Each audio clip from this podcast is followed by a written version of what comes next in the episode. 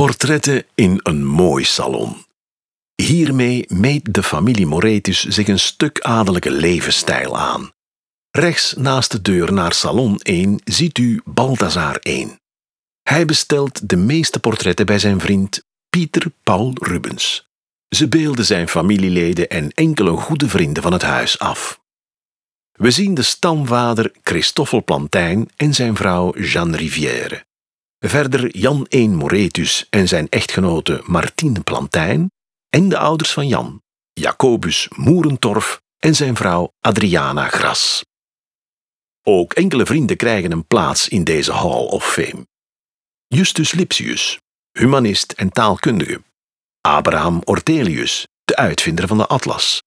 Benedictus Arias Montanus, de redacteur van Plantijns meertalige Bijbel.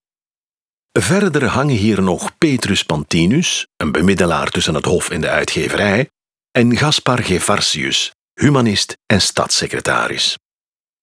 Niet enkel de portretten, ook de kasten naast de schoorsteen zeggen iets over de bewoners.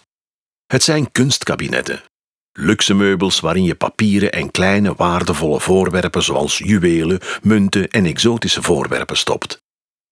Daarom hebben dit soort kasten vaak geheime lades en dubbele bodems.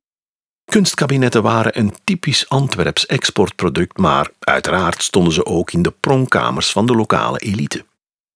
Later verschijnen er in deze pronkkamers ook hemel- en aardglobes als symbool van kennis en wetenschap.